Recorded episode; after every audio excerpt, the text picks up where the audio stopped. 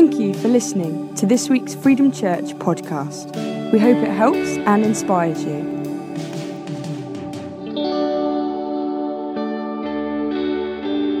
Jesus told some incredible parables. And in this particular one we're looking at today is from Matthew chapter 13. Jesus was going all agricultural. He was started talking about things of the day that everyone understood. And he starts off by talking, you'll know the story, the parable of the sower, the idea of the man sowing the seeds, the beginning of Matthew 13, and where they land. They he did the parable of the wheat and the weeds, the wheat and the tares, and the, the difference between those things.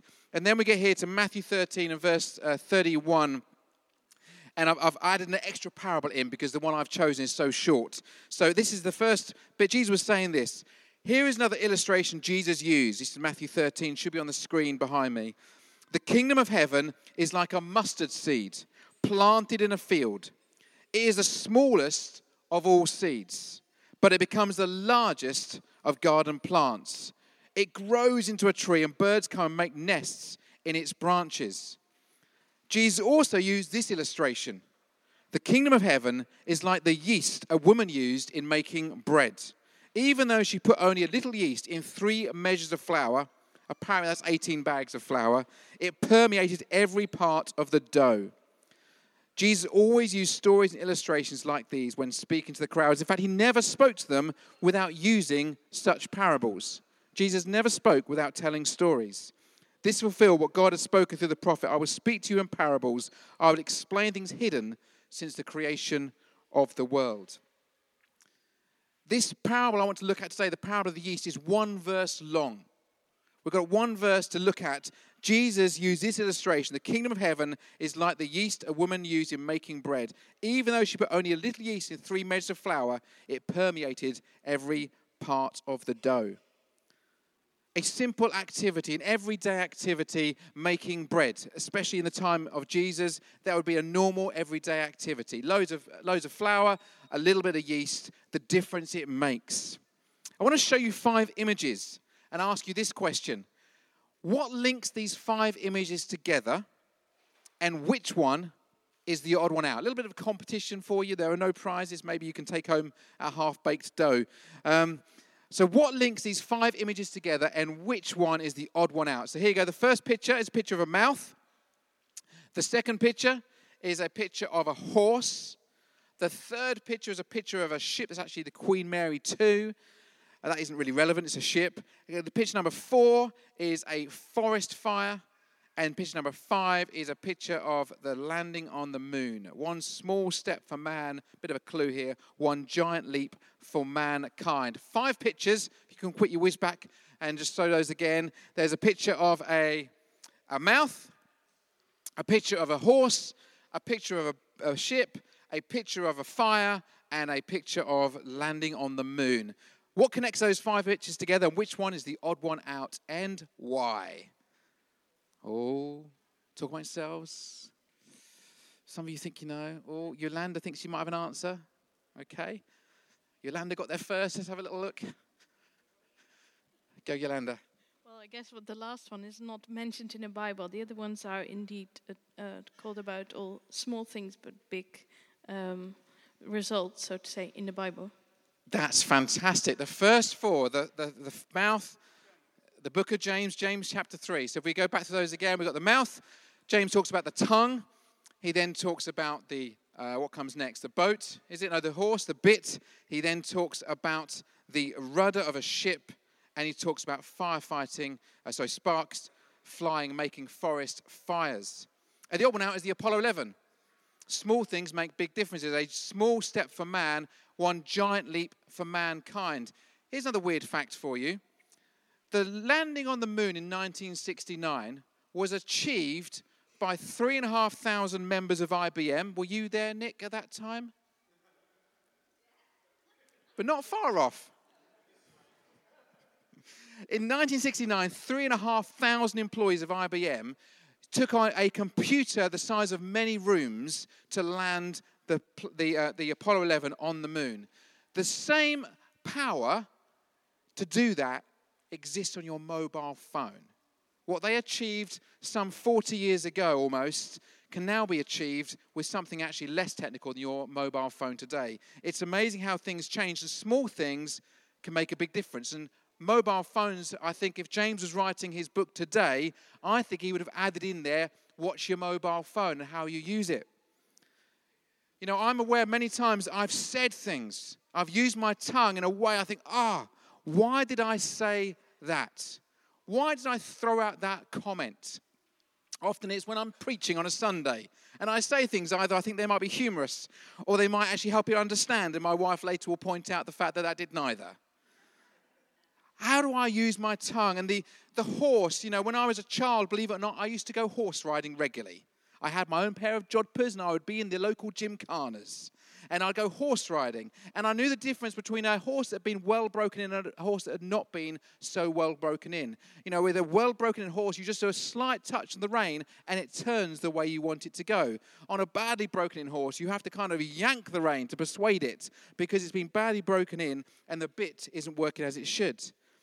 I also had the experience, if you go back to the picture of the ship there, I went for a sailing weekend on the, on the Solent, the weekend when the Queen Mary 2 was actually uh, brought into Southampton, uh, Solent there, and I sailed past it. That thing is huge. It is 300 and, here we go, 45 meters long, 1,100 feet long. But it still has a relatively small rudder. It's probably a lot bigger than you or I, but it's, it's a relatively small rudder that turns it. And in this picture of the forest fire, this is from Portugal, a recent fire in June where over 60 people died. A small spark, they think it was by kids messing around with fire, and a fire just takes over the place. It's out of control. I used to be a firefighter, some of you know that, and it's one of the worst jobs trying to put out a forest fire. It's hard work. And then you've got the Apollo 11 there. Five things, small things, make a big difference.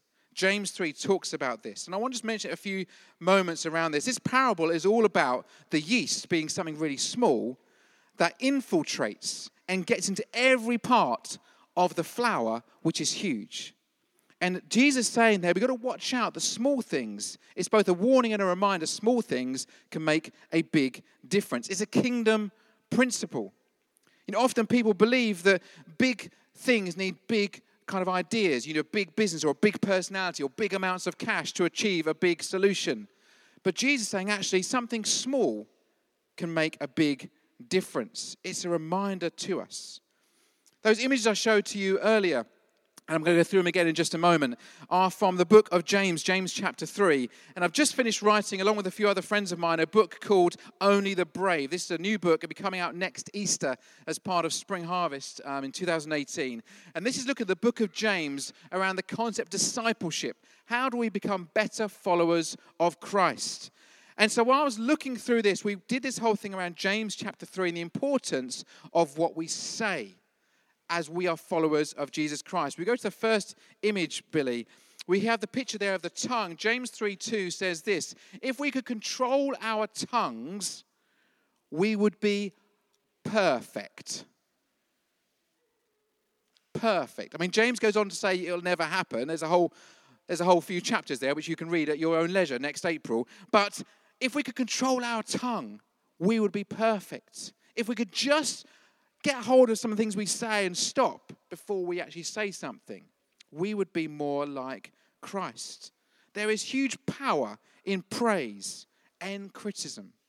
If I ask you now to think of a time where someone said something to you that completely flattened you, completely broke you, completely upset you, or ruined you, or threw you off your top, you'll all have a moment. Straight away, you'll be there. It'll be like in, in full color. I remember the words a teacher, a friend, a parent, a youth worker, someone often in a position of responsibility said something, often unwittingly. They just made a comment, but it sat with you for a long time. Oh, you'll never be able to do that. And that's just become your mantra that goes around your head over time. People say things and they have incredible power. But people also have the ability with their words to build you up. Our words are powerful. You know, we know that childhood rhyme that sticks and stones may break your bones, but words can never hurt you. We know that's completely untrue. We know that words are very painful. In Proverbs 18, um, the, the, the writer there, 1821, says this The tongue has the power of life and death. It was the words of God Himself in Genesis 1 that brought the earth into being. His words have power. Our words have power. Words are powerful. Proverbs 12 the words of the reckless pierce like swords, but the tongue of the wise brings healing. The words of the reckless pierce like swords, but the tongue of the wise bring healing. Has anyone had that moment where you just say something and you want to try and almost grab the words back in as they're being said? You can't unsay them. The words of the reckless pierce like swords. Secondly, this idea of the horse and its bit. The next verse, the next screen, please, Billy. James 3 3, we can make a large horse go wherever we want by the means of a small bit in its mouth. For those who don't know, the bit is this, this, this round circle here, the bride, bridle. This is what it's on the horse's head. And there's a metal pole that goes through the mouth that joins either side of those two rings. And that metal piece, which has got all sorts of different variations, some are quite cruel, but often they're just a straight piece of metal. And that's called the bit, and it controls the horse. The thing about this is that the bit brings the horse's power under control. The power is under control. You know, each one of us has incredible power. God has given us the power that He had when He gave to His Son Jesus to conquer death and sin. We carry that same power. But He wants us to bring that under control. You know, when we get angry or upset, emotional, we can say things we later regret. I won't ask for a show of hands, it'd be embarrassing. But how do we keep our emotions under an appropriate control? I'm not saying that when we get wronged, we have to just uh, lie down and take it, whatever people say about us. You know, there is about, James talks about, it's about humility. There's like a wisdom in our humility. You know, the power we each carry with our use or misuse of the tongue needs to be brought under control. God gives us that authority. In verse 13 in James, he unpacks this concept of wisdom, the difference between godly wisdom and human wisdom. And it intrigues me. The wiser kind of says, if you are wise and understand God's way, you should be doing good works with humility that comes from wisdom. This word humility is translated often incorrectly as some kind of like gentleness and sort of like just like a meekness. And we misunderstand that word as some kind of like, well, we just kind of give up. Whenever someone comes against us, we just say, well, you win. We'll let you have whatever you want.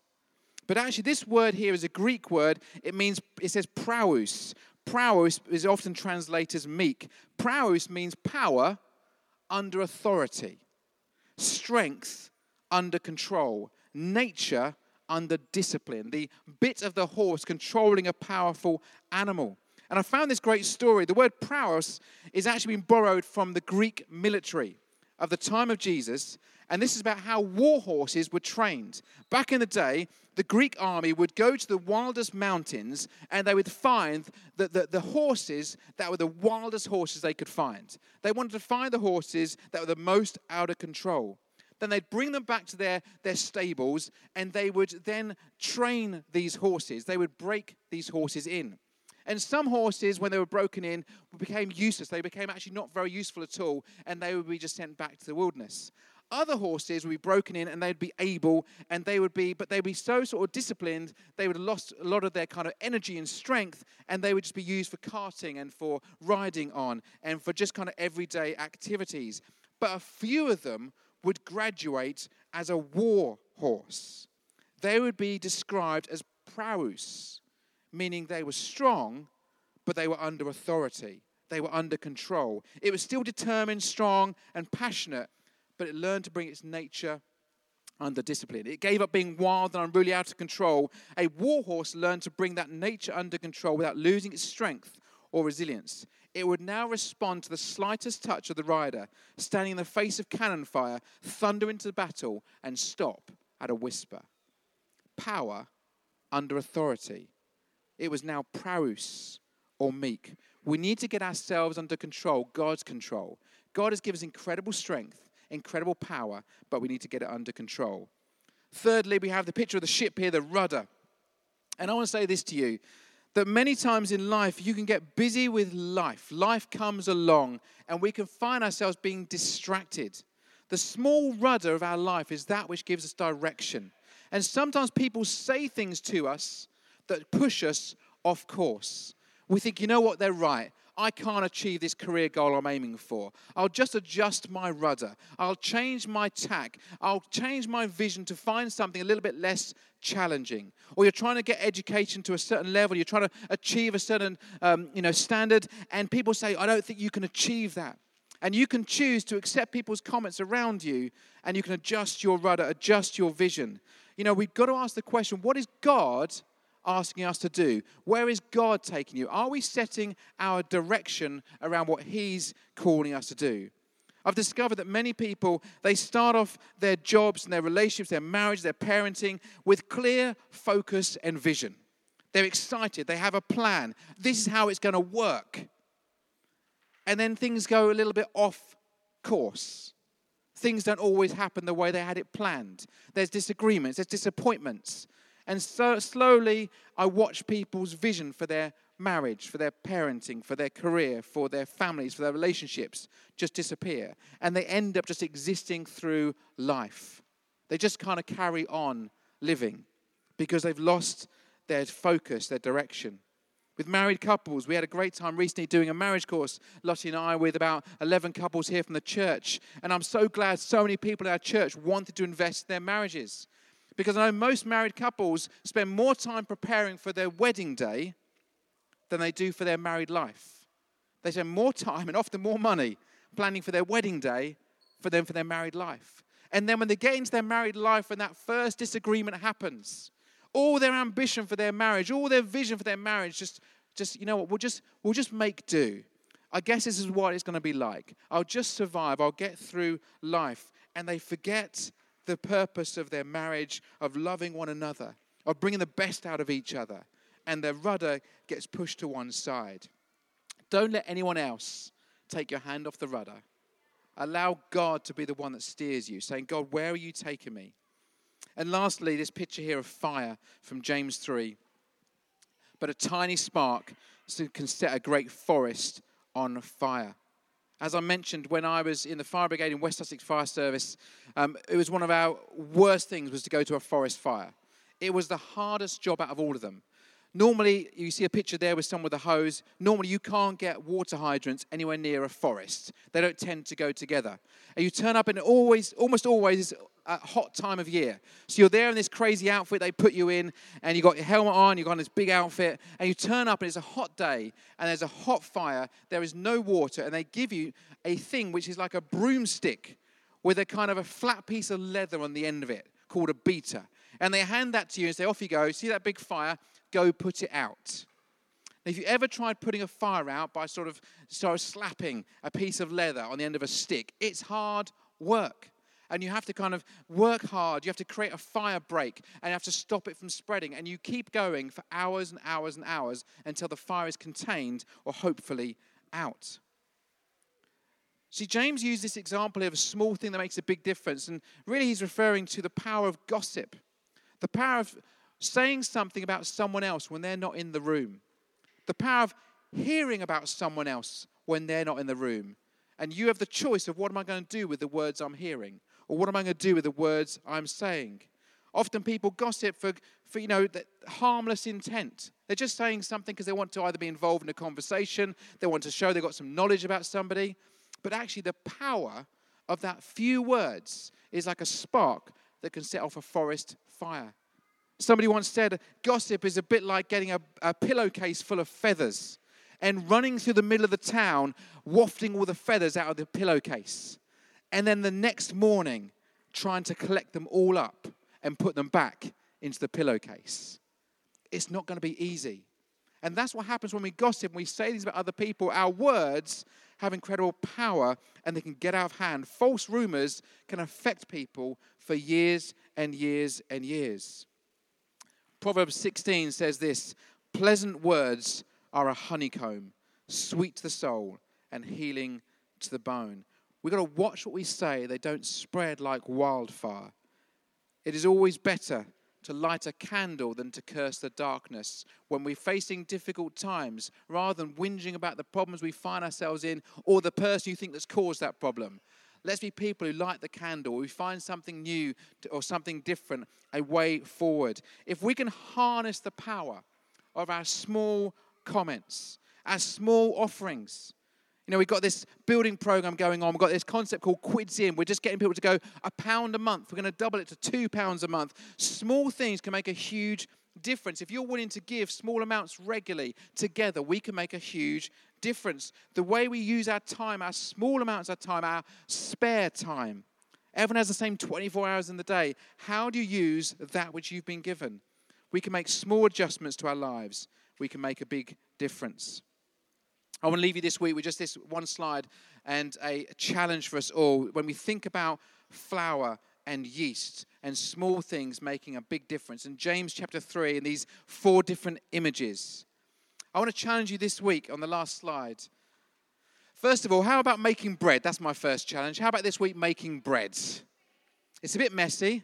You can even buy a packet of bread mix if you want to from the shops. It's much easier. It's cheating, but much easier. Makes us some bread. The smell is fantastic. But really, the challenge is with your tongue, I want to say, watch your words. Build others up. Think about what you say. With that horse's bit image, let's people people who control our feelings and harness the power that God has given to us. And thirdly, that image of a ship Stay on course. Don't get distracted by those around you or life and the challenges you face. You know, when Peter walked on water, he was doing all right until he realized there was wind and waves all around him. There will always be winds and wa- wind and waves around you in life. There'll always be challenges. But let's get focused and stay on course what God's got for us. And lastly, don't play with matches. Be kind with your comments, online and offline our short comments that we make. When you make that comment online, that Facebook post, that Instagram, that whatever social media you prefer, Twitter, think before you write it. Think before you say it. It's amazing what people say online to people they don't even know. And as Christians, as followers of Christ, let's be people who think carefully before we start setting off sparks that could make a forest fire. When you think of making bread, and we think of that parable that Jesus told, remember the kingdom principle that small things make a big difference. Let's stand if we can and pray, and I'll get the band to kind of join us here on the stage. For more information about Freedom Church, please go to www.freedomchurch.uk. Thank you for listening.